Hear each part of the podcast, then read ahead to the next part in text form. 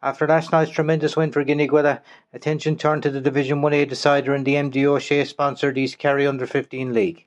Firies and Listry were the teams to battle it out at Fitzgerald Stadium, and after Firies had won their County League Division 1 final, prevailing in a classic, another gripping contest appeared likely. Firies got off to a flying start, taking an early 1-2 to no-score lead. Pods O'Sullivan getting the goal, showing great strength to ride a challenge and blast the net. The Strikeel were reliant on the accuracy of Kelly and Fitzgerald for their early scores, getting four of their first five points. Two from play and two from frees.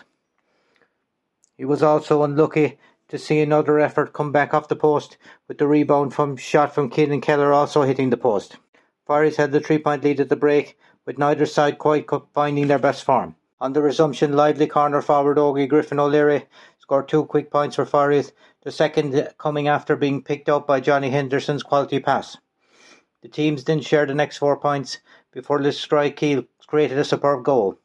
Keller's imperfect pass allowed Keelan Reardon to fist to the net. Firies' response was emphatic. A four-point run, with Shane O'Loughlin starting and ending it. Back came the Listry again. Danny Murphy with a brilliant individual goal, combining, combining speed, sidestep, dummy, and finish. As before, the Firies far back with points from Henderson and James Barry securing the win, even with Liam Harmon's late penalty miss.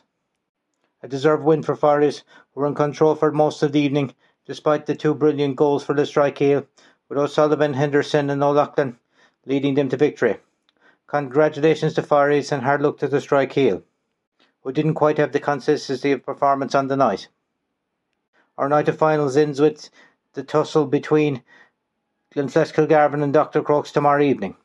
Expect another quality encounter at Fitzgerald Stadium. Thanks for listening and good luck.